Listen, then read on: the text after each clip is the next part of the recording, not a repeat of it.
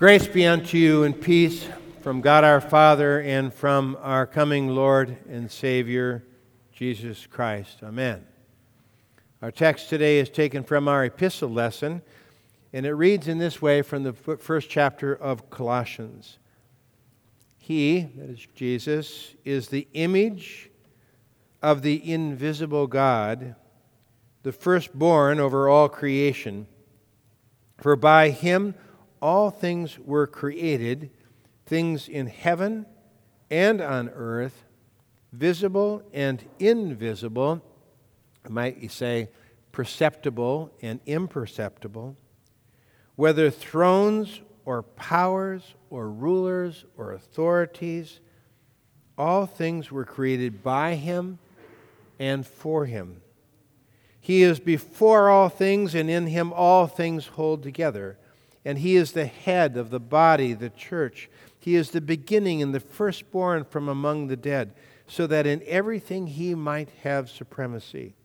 For God was pleased to have his fullness dwell in him, and through him to reconcile to himself all things, whether things on earth or things in heaven, by making peace through his blood shed on the cross. Here ends our text. We were having a discussion as my son and daughter-in-law showed up with their kids this last week. Little Max, the baby, we were talking about, well, whose image does he bear? Some would say he looks like his mom. Others would say, even she would say, it looks like his dad. Quite honestly, I think he gets his good looks from his grandfather. But there are two grandfathers, and so maybe it wasn't me. What does it mean to bear the image? To bear the image of another? With a little child, perhaps the way in which they look. Perhaps it's disposition.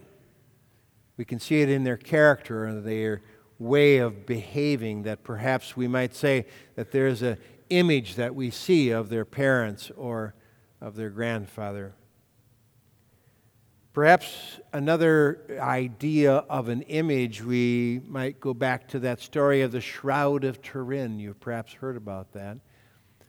It was believed that there was this vivification that took place of Christ, that when he came back to life again, that there was this glorious moment of energy, and it seared the image of Christ's face upon a shroud, a linen shroud, and that was something that had been preserved throughout the ages so that it would be possible now from the shroud to actually see what the face of Christ might have looked like, an image.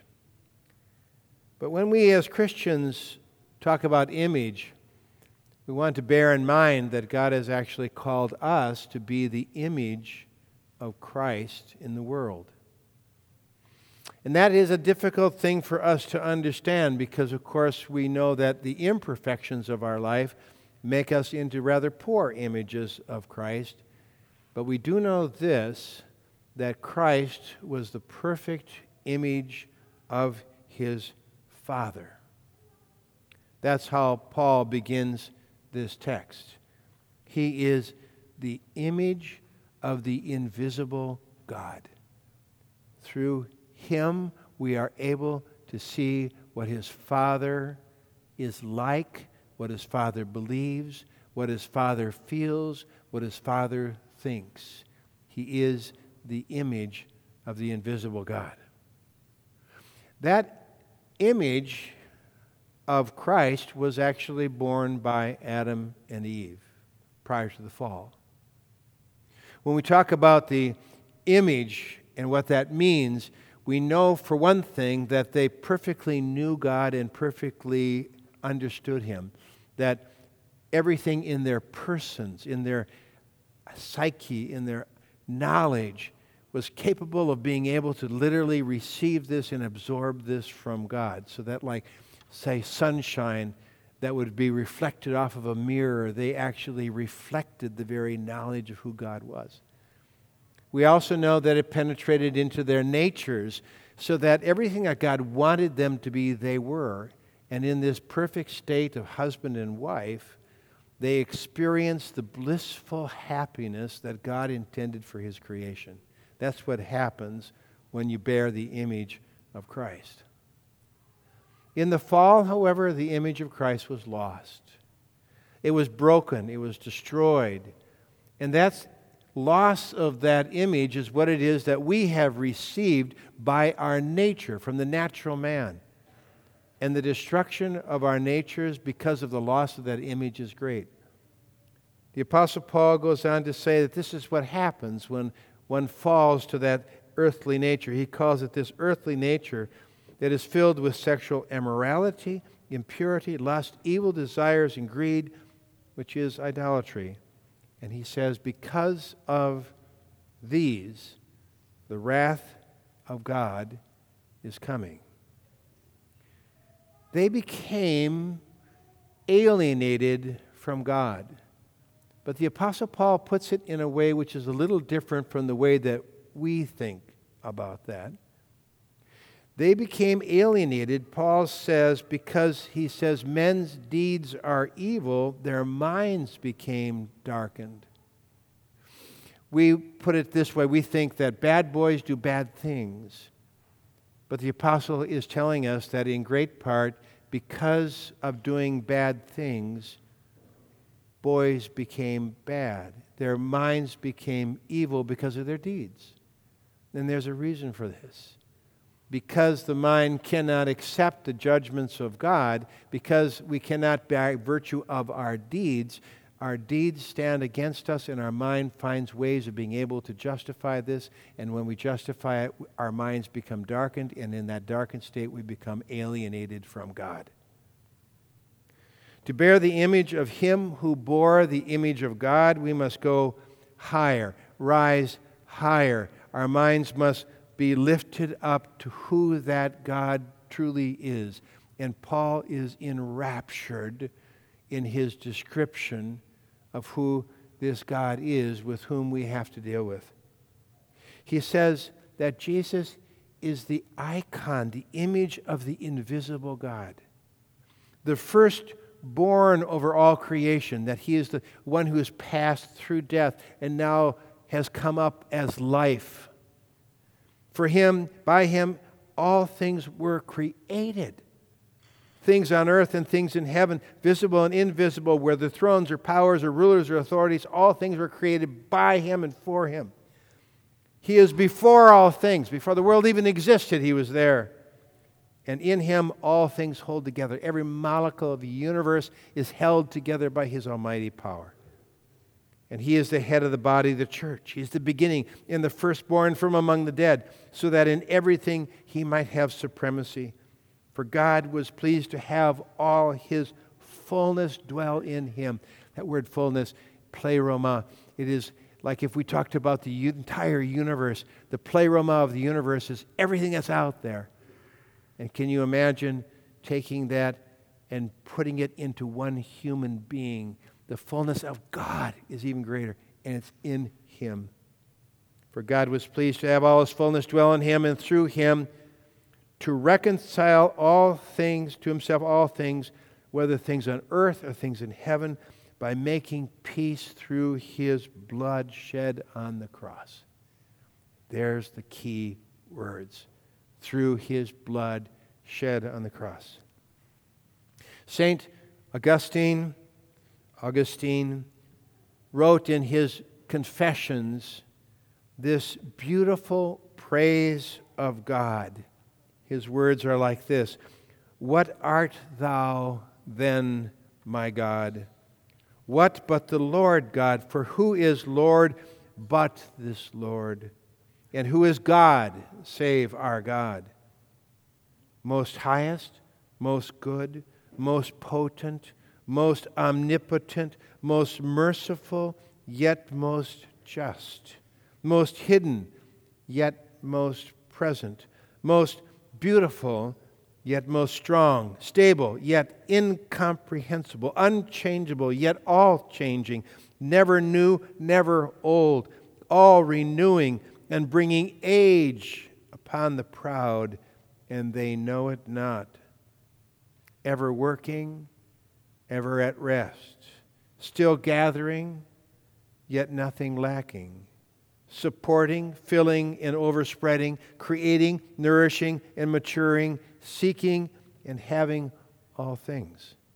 Thou lovest without passion, art jealous without anxiety, repentest, yet grievest not, art angry, yet serene, changest thy works, thy purpose unchanged, receivest again what thou findest, yet didst never lose, never in need, yet rejoicing in gains, never covetous, yet exacting usury. Thou receivest over and over, over and above, that thou mayest owe, and who hath aught that is not thine? Thou payest debts, owing nothing, remittest debts, losing nothing. And what had I now said? My God, my life, my holy joy. Or what saith any man when he speaks of thee? Yet woe to him that speaketh not, since mute are even the most eloquent. The image of God can only be reborn in us through the blood of the cross. Paul writes in Colossians, "For God was pleased to have all his fullness dwell in him, and through him to reconcile to himself all things, whether things on earth or things in heaven, by making peace through his blood shed on the cross." We live in the midst of a world that we must realize cannot and will not ever be able to change. Paul writes in 1 Corinthians, "I have written you in my letter not to associate with sexually immoral people, not at all meaning the people of the world who are immoral, or the greedy and swindlers or idolaters. In that case, you would have to leave this world. But now I am writing you that you must not associate with anyone who calls himself a brother, but is sexually immoral or greedy or an idolater or a slanderer or a drunkard or a swindler. With such a man do not even eat." The world is not going to change, because in their minds their evil deeds must be justified. That is why they change their standards of morality to justify their actions. But in doing so, their mind becomes alienated from God. God becomes the bad guy, and everything that he says and all that he does becomes foolishness to them.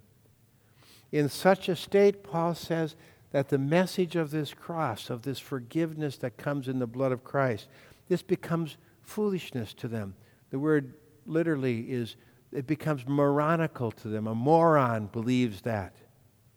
1 Corinthians 1:18, "For the message of the cross is foolishness to those who are perishing, but to us who are being saved, it is the power of God. For it is written, I will destroy the wisdom of the wise, the intelligence of the intelligent I will frustrate. Where is the wise man? Where is the scholar? Where is the philosopher of this age?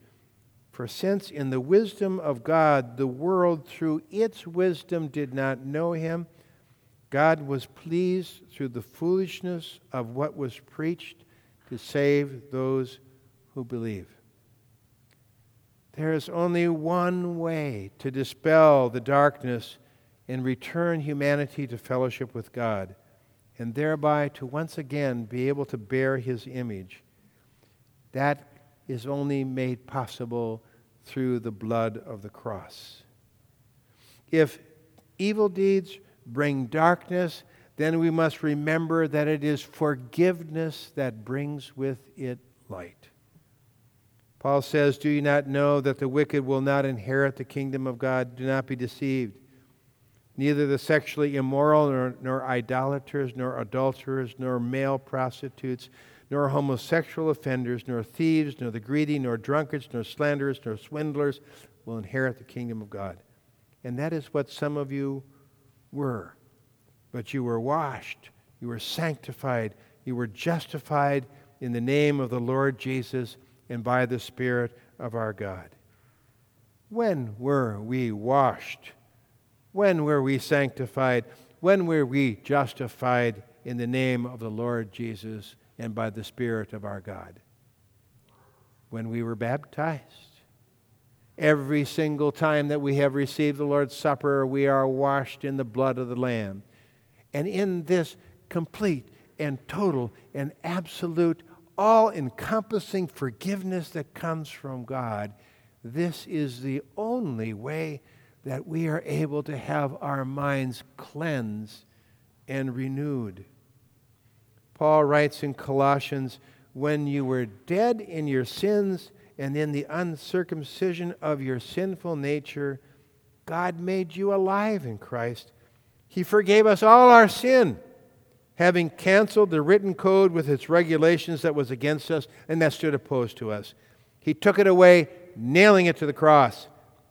And having disarmed the powers and authorities, he made a public spectacle of them, triumphing over them by the cross. So we have been called by God to bear the image of Christ. How do we do that? First, by putting to death, Paul says, what is and what belongs to our earthly nature. But then he tells us that it is by being cleansed in the blood of Christ that we thereby are able to clothe ourselves with the deeds that come to reflect this image of our Lord. What are those? Paul says, therefore, as God's chosen people, holy and dearly loved, clothe yourself with compassion, kindness, humility, gentleness, and patience. Bear with each other and forgive whatever grievances you have against one another. Forgive as the Lord forgave you. And over all these virtues put on love, which binds them all together in perfect unity. And let the peace of Christ rule in your hearts. That's the image.